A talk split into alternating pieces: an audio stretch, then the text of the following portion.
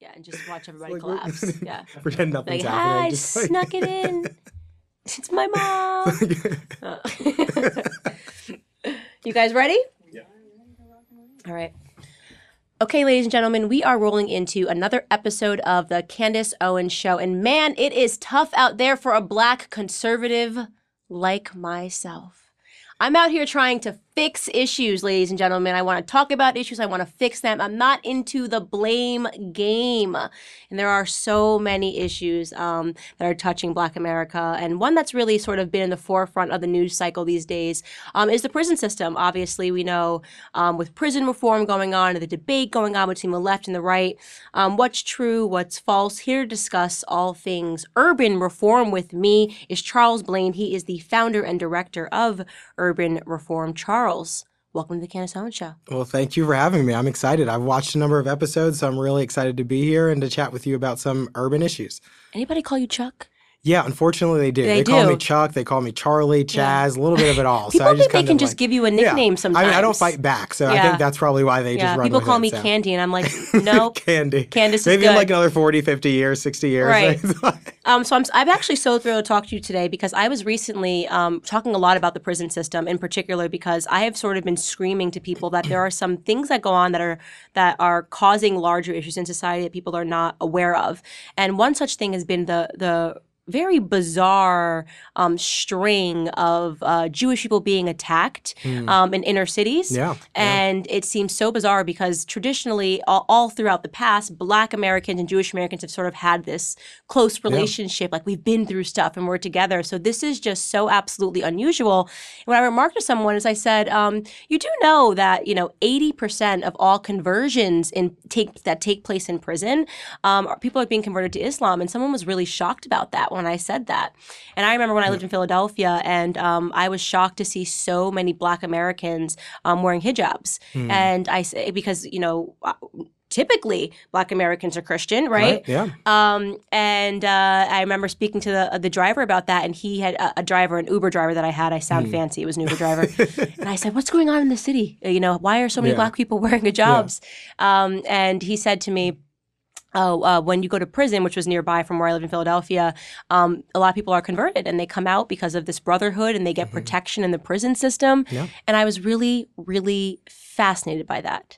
So let's start there because you do work trying to bring Christianity into the prisons. Yeah. So I think you hit the nail on the head with the brotherhood um, word. I think that is what it is. You know, when I, so the organization I volunteer with and I serve on the Houston Advisory Board of is called Prison Entrepreneurship Program. It's an amazing program in Texas. We teach these guys, because we, we focus strictly on the male population of folks who are nearing release, one to three years pre release.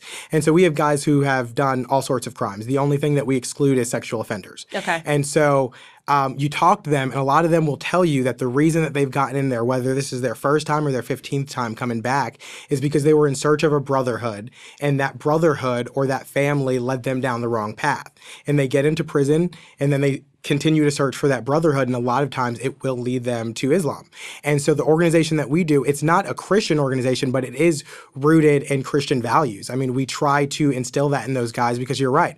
They go into these prisons, in these general population prisons and they are easily converted to Islam. I mean, it, it happens left and right in a lot of prisons. And you go walk in the streets of Newark, New Jersey, New York, you see these guys out there, like you said, they're either you know preaching uh, Islam and trying to convert people on the streets, or they're just talking about their convert their personal conversion. So you see it, and they bring it back to their communities a lot of times. Right. And I actually said to the Uber driver, because I was so fascinated, I said, you know, so he, because he had converted back. So he had, he spent some time in prison um, and he converted to Islam, and then he converted back to Christianity. And I said, what, you know, what was the impetus behind that? And he said, well, you know, when I got into prison, um, there's fear. I didn't know anybody, and, and these people came to me and offered me protection. Um, and so I converted and I was suddenly protected and I was a part of a brotherhood. Um, and then when I left, you know, I felt like I owed them something. Um, then I woke up one day and I realized I don't really know anything about this religion. Right, and I converted back to Christianity. Right. And I think that's interesting because um, what I don't like about that, and by the way, I think people can be whatever religion they want to be, um, as long as they are not, you know, in the business of hurting other people. Right. What I don't like about that is the idea of taking someone when they're vulnerable They're most vulnerable. most right? vulnerable Yeah. yeah. Um, and offering them protection in exchange to loyalty um, about you know w- with things that they don't necessarily understand that they're becoming loyal to. I think that's what becomes so cumbersome and so and so bothersome. And for that rate to be eighty percent of all conversions, how what is the structure like? How is that plausible? What happens in prison that that that that becomes even possible in Yeah. this country? Well, again, I think you hit the nail on the head with the vulner with vulnerability. They go in there, they're broken, they are alone. You are removed from everyone you've ever known, and now you are trying to find some sort of pathway inside there to survive. Hmm. And you're looking for some sort of meaning. A lot of them get in there and you get alone, and you just kind of you you're alone with yourself, and you start to try to find some sort of deeper meaning in life. And a lot of times, because there are people who are surrounding them, and they see this just I, I don't want to say it, it's i mean it's not a gang but you see a group of guys who are kind of rejoicing in this brotherhood and you see how exciting it is while you're sitting on the outside looking in you can't help but to get pulled in a lot of times. And i think when you get out the problem is is that like we said before you know they bring that back to their communities. You they have young brothers sisters children aunts uncles whomever who look up to them. I talk to a lot of these guys and they say that you know their cousins or their young um, children will call them and say i want to be just like you when i grow up. And they're like no i don't no you don't want to be just like me. You want to do better than i do. But they go back to their communities with these people who are looking up to them and then it spreads and then they start to see this too and they start to pull it in. And so it's nice like when your uber driver said that he got pulled back into christianity it's nice to see that when they get back a lot of times or you hope that when they get back into their environment with their family who does not preach or say those same things they can get pulled back. But i think it's that vulnerability that pulls them in So how did you get involved in in the prison system? Like what made you say, you know what, I want to be a part of, of the reform of things that are going on? I know you do a, you do a lot of work. Yeah. Um, how did you get involved? So uh, about three or four years ago, I was just I you know I work in politics and, and policy, and, and I was doing that and met somebody through there who was involved with prison entrepreneurship program, and it was interesting because at the same time, um, all my life really, two of my oldest my two oldest brothers had been in and out of incarceration, and so we've always had kind of a distant distant relationship. You know, spoken to them at length, but never very close or very we never got very um, close as brothers but I never knew how to communicate with them. And I had a lot of uncles who had been in and out of prison.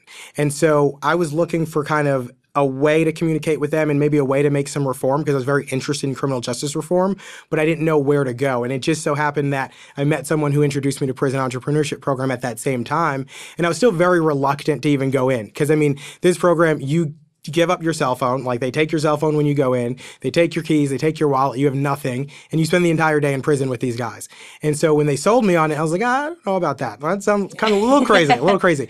And so it took a couple months of prodding, and I finally gave up and went in, and I was just hooked from day one. I mean, these guys are so remarkable because they're so willing to change, and they're so vulnerable, but in a good way, and no one's taking advantage of that. And they're working with them to make them better and stronger and develop business plans. And I mean, it's a really amazing program. So when I first went that day, I was hooked, and there was just no way that I couldn't come back. So I've been coming mm. back ever since. Right. Yeah. You know, I spent some times in, in the prisons last year just hmm. speaking to some inmates just to get an understanding. Because one of the things that I hate is to see people develop a political opinion without any experience. Like there are people who've never had, you know, any relatives in prison Yep. and, and has never been to a prison, but they can tell you exactly how they need to be run Yep. or these people are irredeemable. They're, you know, way too many yeah, yeah. There's so many people. And, I- and I just felt like I wanted to sort of look some people in the eye and sort of get an understanding of, you know, what happens w- when you're in prison for a short time, in prison for a long time. What are the actual problems Mm-hmm. that these people are facing day in and day out? And a lot of times um, it is that, you know, if you get in for something the first time, it's very easy to get on that wheel, to get to get on the merry-go-round. Right. Um, because let's say you're in prison for three years, right? Um, and that's a long time, but a short time. And you get out, you've got no job, no connections, you get 50 bucks and a bus ticket. What are you See going later. to do Yeah, exactly. but turn back to a life of crime to be able to support yourself because now you've got a felony on your record. Who's right. going and and I think the longer you're in the system, um, the harder it is to pull it back, right? But it- that that early time can be so important. Right. Um, so the people that you're spending time with in prison are they from all over, or are some of these people in prison for life? I mean, So most of them have been in prison for a long time and are nearing release. No one that we work with is going to be remaining in prison for life unless they commit another crime. So Right. they're kind of on their way out and we're trying to give them a better pathway forward. So we're helping them develop business plans, but we're also kind of just surrounding them. We provide transition homes so they can go and stay there instead have gone back directly into that community they came from. Give them some time to readjust.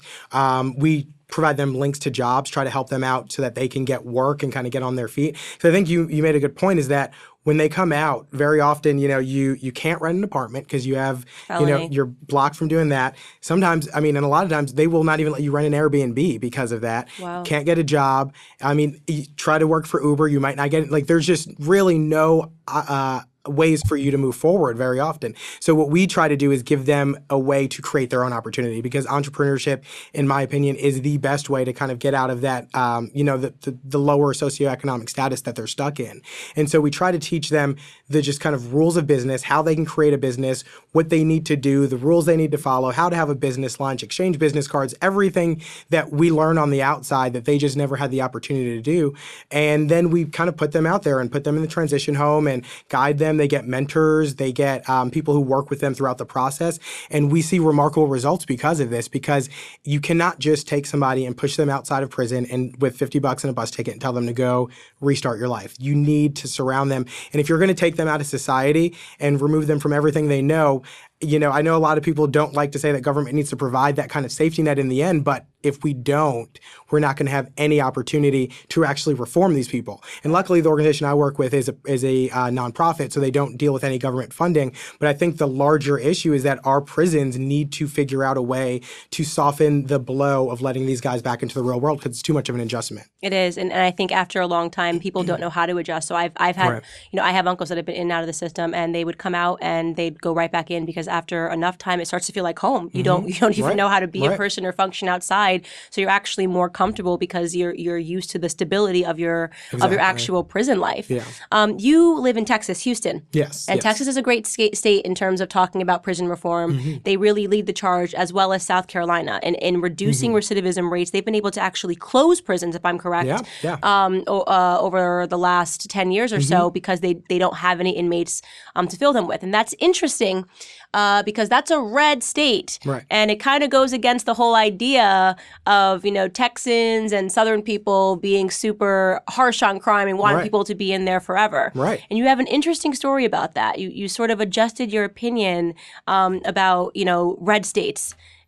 You started as you you a Democrat, is that correct? Well, no, my family was. I started as kind of just in, n- just uninterested in politics completely. I had no interest whatsoever. Apolitical, like me, how I started. Completely apolitical. But my entire family, I was just kind of inundated with Democrats left and right. And so, um, grew up in New Jersey before I moved to Texas, and started working when I was 15. I was working at a local supermarket called Pathmark. Was in the union. Kind of all kind of bought into that. No political interests, but just kind of working and thinking that they're protecting my rights and all this kind of stuff. And so, my parents, uh, union, New Jersey Education Association union members, they you know did everything that you would expect of union members. I mean, they organized. They, they I saw it firsthand. I was brought to a lot of these things, so I, you know saw it. My um, I call her my grandmother. She's not my biological grandmother, but uh, my nana. She was the vice chair of the Democratic Party in, in our county. I mean, they were you know blue through and through. And so when it came time for me to vote for the first time, which was 2008, I kind of had this decision between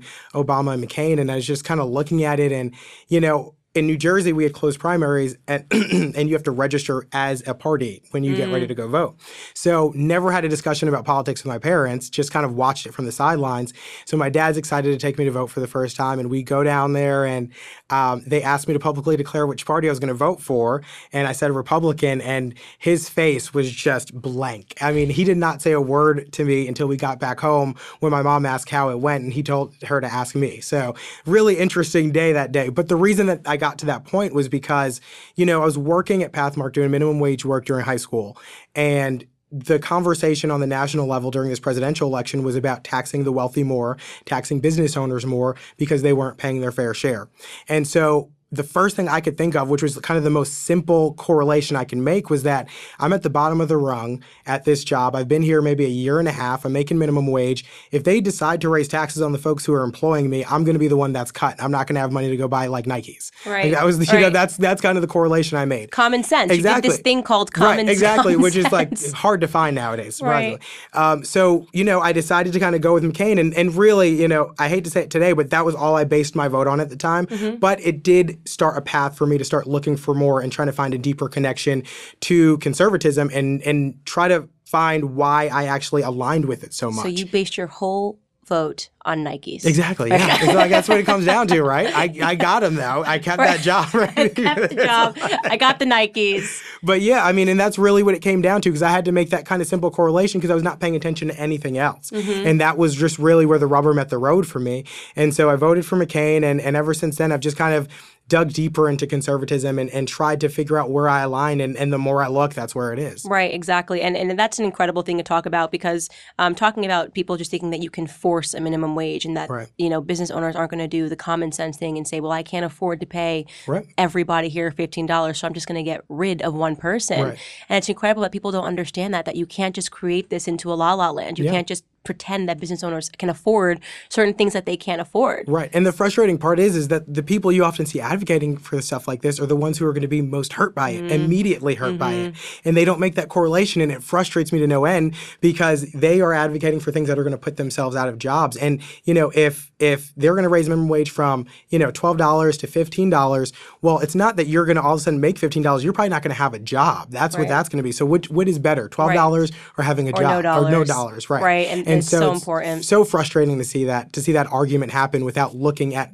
where the rubber meets the road and who's going to be hurt by this. Right, and, and the truth is, is in the, the injustice is being done in our school system because I, I they don't they aren't learning that sorts of that sort of practicality. You know, Right. just in terms of thinking, using your brain. Hi, you pretend you're a business owner and these are your employees and you have X amount of dollars that you're making. Right. Um, we don't spend time on that. Instead, we- spend so much time on social justice, Mm-hmm. right? Like, and and you see that even in the prison argument, by the way, where people are just like social justice. What was the story recently? The Alabama prisons, you know. I don't know if I saw this. Oh, one. I- I- it might be Mississippi. Uh, It definitely, I think it's Mississippi actually, um, where it's been trending recently um, that they've found that a lot of uh, inmates are dying in prison, and I think. And do not quote me. I think Jay Z has gotten behind this. He has some some charity, and they're demanding um, that uh, the governor of Mississippi or Alabama, don't quote me here, um, you know, does something to fix this. So it, you look at it, you know, bird's eye view. You go, wow, a lot of inmates are dying in this prison. Like, what's going on? But they're not being killed Right. by. They're being Right. killed by other inmates, Right, and all right. this other stuff is going on. yeah. So they, what do you want them to just let everybody be Right, free? what's the solution What is here? the solution? Exactly, Just you know, there's two people in prison. Just let everybody be free. Right, right. That's not the solution. That is that will lead to chaos. You know, Right. you can't just start saying to people because you guys have murdered each other so much, we're just going to let all of you guys. Right. You know? And I think too often people like to look at policy that way. It, it's feel good policy with Mm. a good intent, but the outcome is not good. I mean, you have to look at the root problem and address that. You know, you cannot judge policy based on intent because a lot of times we see on the back end it is not good the outcome that that is produces by produced by this policy. Right. So yeah, you often see that and it's really frustrating. I mean, it's great to feel good about things, but if we're actually supposed to be making changes and reforming things, you've got to look at the root causes and you've got to be serious and sober about addressing those things. What do you think are some of the biggest issues facing the prison system right now? Like, what do you think are the things that need to be reformed? I mean, what I like to see, um, uh, so in Texas specifically, one thing that we currently have is, and this is a law that's been tried to change numerous times, and I, I testified in the, in the state legislature on this, is that um, if you are, and it's not exactly in the prison, but it leads to the prisons, um, if you are, say, driving with a broken taillight in Texas, you can technically be arrested for that. And so you can be arrested for that, have to go to jail, say you don't have you didn't have the money to get the taillight fixed. You likely don't have the money to bond yourself out. Mm. So you're gonna lose your job probably. Might not be able to make a car payment. You're gonna lose the car with the broken taillight. Might lose your your apartment, and it's gonna kind of trickle down. And I don't think, and I think that's that's in kind of our court system where there needs to be more discretion, but also less discretion for officers to arrest for things like that. Those Right. those misdemeanors that don't really amount to much. Um, and I think just when it comes to, you know, there are other like kind of minor issues like Harris County. There was this conversation, which is the county Houston is in. It's the third largest county in the country, first largest in Texas. There was a conversation about reducing commissary costs for for prisoners because they are making the the county was making much more money than it actually cost to give these items to the prisoners to, to supply this in in prison store with the items. So they were making a lot of money from it and overcharging on these prisoners. So they were talking about reducing commissary costs. And I think it's important because you know, you want to have basic stuff in prison. I think things like that are quite important. Same thing with costs for calls. I think it makes it very difficult to communicate with your loved ones when the calls are too expensive and you can't do so. And I think it goes to our original point that when you are, the more that we separate folks from their families and from their original support systems, if they have good support systems, the more they get caught up into this other stuff while they're in there. And so to try to keep that connected, I think that's helpful. But I mean, there are just so many issues. I think, and, and I agree, uh, you know, what I think is that, um, obviously the president has done a lot of work when it comes to reforming our entire system and i've been super excited about seeing some more stuff come out about that. Um, the alice johnson thing has, has been so heartwarming for me. I saw her the other day at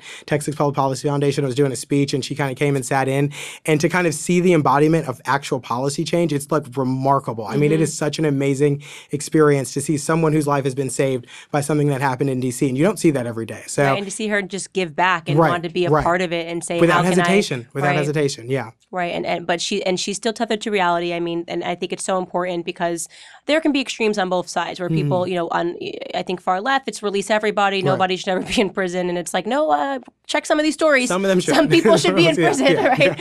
Um, and then you have people sometimes that can be so far right that they are just like if you make a broken tail out, you're in prison, you're irredeemable. You know, right, throw the key and lock it away. Right. And I think a, a lot of the good stuff sort of takes place in the middle, the more Mm-hmm. moderate perspective. And and I always say to people that I cannot. I'm so tethered to the reality of growing up with uncles that served time in prison, Mm-hmm. and I will never believe that you know that these people are just irredeemable. There's a lot of things that we can do to stop people, um, you know, from just leading that life of crime and going Right. back and forth. Um, so, what does your family think about what you do now? So, you know, after it's how long has it been? After about 10 years of trying to convince me to convert, they've kind of Convert. given up a little bit, but like it's a tinge of it is still there every now and then. Mm. Um, what's interesting is I, I'm really appreciative of my parents because they fought me along the way every single step of the way. So it's made me a better defender of my values and my Mm. arguments because it's just always been tested. Um, and my mom's gonna hate that I tell this story, but when I first voted, she was quite unhappy. So then when the second time came around, she uh, and it was voting for was Obama Romney. She tried to convince me to vote for Obama by showing me this this picture that she had. It was like a painted portrait that I don't know where she got from of Nelson Mandela, Barack Obama, and like Malcolm X. And I was like, okay, those three, what? There's a weird combination of people. And then she's like, what if I die today and you look at this picture and tell me that you can you can go on knowing that you didn't vote for him? And I'm like, that is a very like, emotional oh, plea. And I didn't, and so we got over that luckily. But you know, I, what I what I appreciate is that while they disagree with me on politics, they appreciate the work that I'm doing because they know it's genuine. They know it's coming from a good place, and they know I'm, I'm trying hard to actually do good stuff for people. And so I think they appreciate that enough. And so we'll never agree on politics, probably, but um, at least they've come to just accept it. for what it is. Well, in your mother's defense, Mitt Romney's pretty much a Democrat. Yeah, well, yes, this is true. This is true.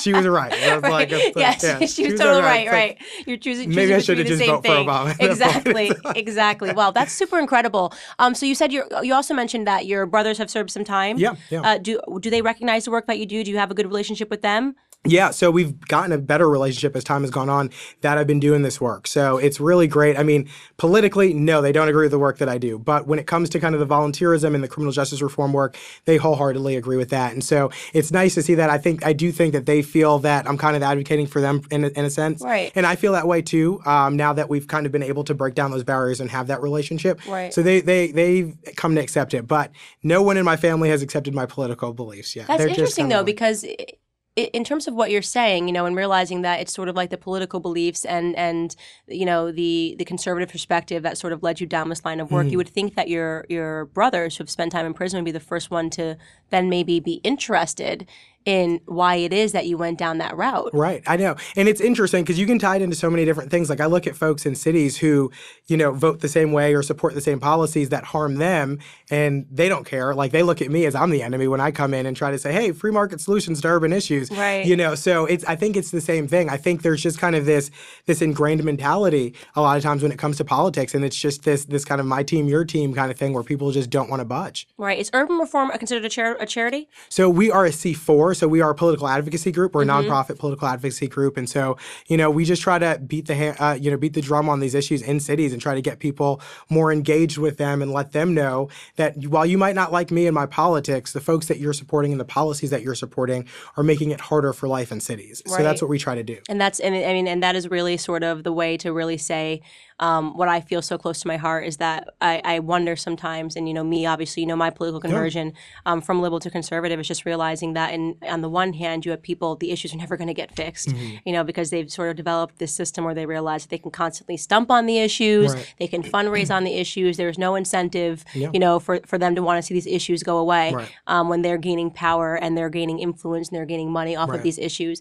And on the conservative perspective, I mean, for me, I have just realized that these are people that are actually trying to address the issues, take away all the emotionality, and see how you can actually make things better. Right. And as you know, as a black person speaking to a black person, it, it can be the most frustrating Oh yeah. experience. oh yeah. Being a black conservative and, Right. and being the one that you feel like is actually fixing the issues and Yeah. yet still having to deal with the brunt of people questioning whether or not you're black, right? Right. Yeah, are How you could black you be black? You want to fix Right, it, right? How could you exactly. possibly, oh, black people, we just be moaning about it. Nobody should actually want to exactly. fix it. Exactly. Nobody should step up and do anything. And it's like, well, somebody has to. What are we going to do? Just complain and complain and complain? Right. Because we've done that for years and nothing's changed. People and people are comfortable with that. Yes, I think they are comfortable with it. And again, I think it goes to a point you made where a lot of these, eh, whether it's people or whether it's entities, they are, you know, kind of they exist to exist. They try they say they're addressing an issue, but really they're just doing it to fundraise. A, a friend of mine always talks about homeless charities and how their goal should be to go out of business. Like they shouldn't be fundraising to build a bigger building. Right. They should be fundraising to go out of business. And I think you see a lot of these kind of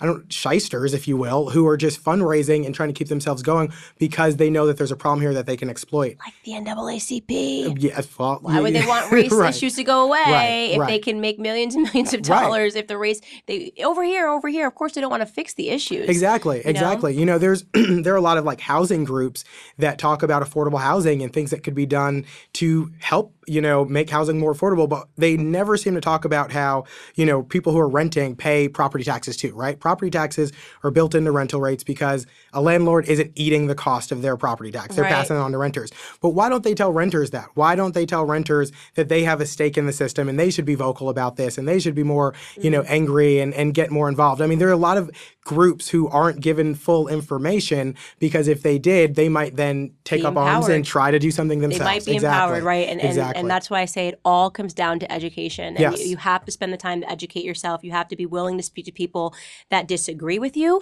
but you also have to be willing to speak to people that have a real um, experience in, in the topic that you're trying to get a better sense of and a better understanding of. Right, Um, right. So, I mean, I applaud you on everything that you're doing. uh, Is there any anything that you want to want to mention that I haven't touched on that urban reform does as, aside from working on the prisons? I mean, really, that's that's kind of the brunt of what we do. So, urban reform, the goal here is to look at urban issues and to find solutions rooted in the free market that can solve them. So, whether I mean, we're, we're getting like hyper local and talking about issues like illegal dumping in inner city, inner city communities, or you know, blight in inner city communities. We talk about these issues and the problem, why these problems exist, and how government is. More often than not, the Always making it worse. The problem exists. Right. You know, to give one quick example, um, in in Third Ward, it's a it's a community in Houston. They have a ton of vacant lots around Third Ward, and the problem with these vacant lots is that they they just kind of they're magnets for illicit activity. People come in, they whether it's drugs, whether it's prostitution, whatever the case may be. Kids can't use them. It's dangerous. It makes neighborhoods more dangerous. And the reason that that exists, even though community members want to do things with them, like make you know community parks and do just different things, the reason it exists is because most of the lots are owned by government, and the mm. government is reluctant or completely refusing to allow these citizens to do anything with that property. So we see a lot of these issues, and they're driven by government. So the purpose of urban reform is just to highlight that and to let people know that whether you're a donor, whether you are an activist, whether you're just a person who lives in an apartment and you know goes to work every day and doesn't think about politics, you have a voice and you need to use that and you need to be engaged because whether you're engaged or not, things are going to happen, and you might as well put your voice into it and try to try to nudge it a little bit so that it helps in your direction rather than goes in the other direction. Yeah, it's funny because um, I was obviously formerly apolitical. You were formerly apolitical. And now when I meet people and they say, like, oh, I don't do politics, my first thing I say to them is every single thing in your life is dictated by politics, right? So what you're telling me is that you just don't care to get engaged and, and you are happy to let people make the decisions for you Yeah. because your life is big. You do do politics. You do politics every, Every single, day. Every decision you make. I mean, even if it's do. driving down the road, right you know, you do politics yeah right yeah. and and i think that's kind of the most important thing and and i think uh, especially for black americans so many people consider themselves apolitical because you we're we have so many other issues and we don't realize that the source of so many of the issues like you said is government Right, right. and so we, we don't think that voting matters or don't think that you know paying attention to political debates matters or paying attention to even who who your local local congressmen are matters it all matters everything Yes. that you do i cannot stress enough to the world is dictated by politics Yes. um, so we wrap every episode, which I know you watch my show. You're, obviously, you watch my show by allowing you to leave a, a two minute face message to the world. Um, you know, just your call to action. If every person, if every person could hear that message um, and do something today, what would that be? And this is the camera you're going to look Great. into. Are you ready? I'm ready on with my mark? raspy voice. Yes. Yeah, with, it's good. Raspy's good. On your mark, get set. World, I give you Charles Blain. Hey guys, so thanks for tuning in. So we talked a lot about local issues today, and what we said numerous times here were that people deal in politics every single day of their lives, whether they want to or not. So because of that, that's more of a reason that you should be engaged in the process. We focus at Urban Reform heavily on the local level because I truly feel that's where impact can be made much easier and much quicker. The things that your city council passes on a weekly basis, you're going to feel the following week. That might not happen with your state legislature or with Congress. And the, the your city council members are much easier to get in touch with than your congressmen and your state as legislators as well. So I implore you to get involved. There are so many issues in our cities that free market idealists need to be addressing and that we have the solutions to and I think it's a shame if we don't take the opportunity to try to fight for people who need it the most. 12 million families in this country pay more than 50% of their income on rent. As you heard us mention before, a lot of that is driven by property taxes, which are driven by local government. That is enough of a reason right there to get involved. I think we have so much opportunity to do change in our cities, and if we don't start now, the problem's only going to get worse and it's going to be harder to fix. So I ask you guys to get involved call your local city council member, whether you live in a city, a town, uh, unincorporated areas of your county. There are ways for you to get involved. Look for it, say something, do something, just be a little bit involved because even the slightest bit of effort will change a ton. That Thank was you. Perfect. what was the timing? Only 30 seconds left. Oh, you nailed oh, that. wow, awesome. Thanks, Chuck. Thank you. That's a Thank wrap. Thank you guys for watching the latest episode of the Candace Owens Show. I hope you guys enjoyed the conversation as much as I did. As many of you guys already know, PragerU is a 501c3 nonprofit organization, which means we need your help to keep all of our content free to the public. Please consider making a tax deductible donation today. I would really appreciate your support.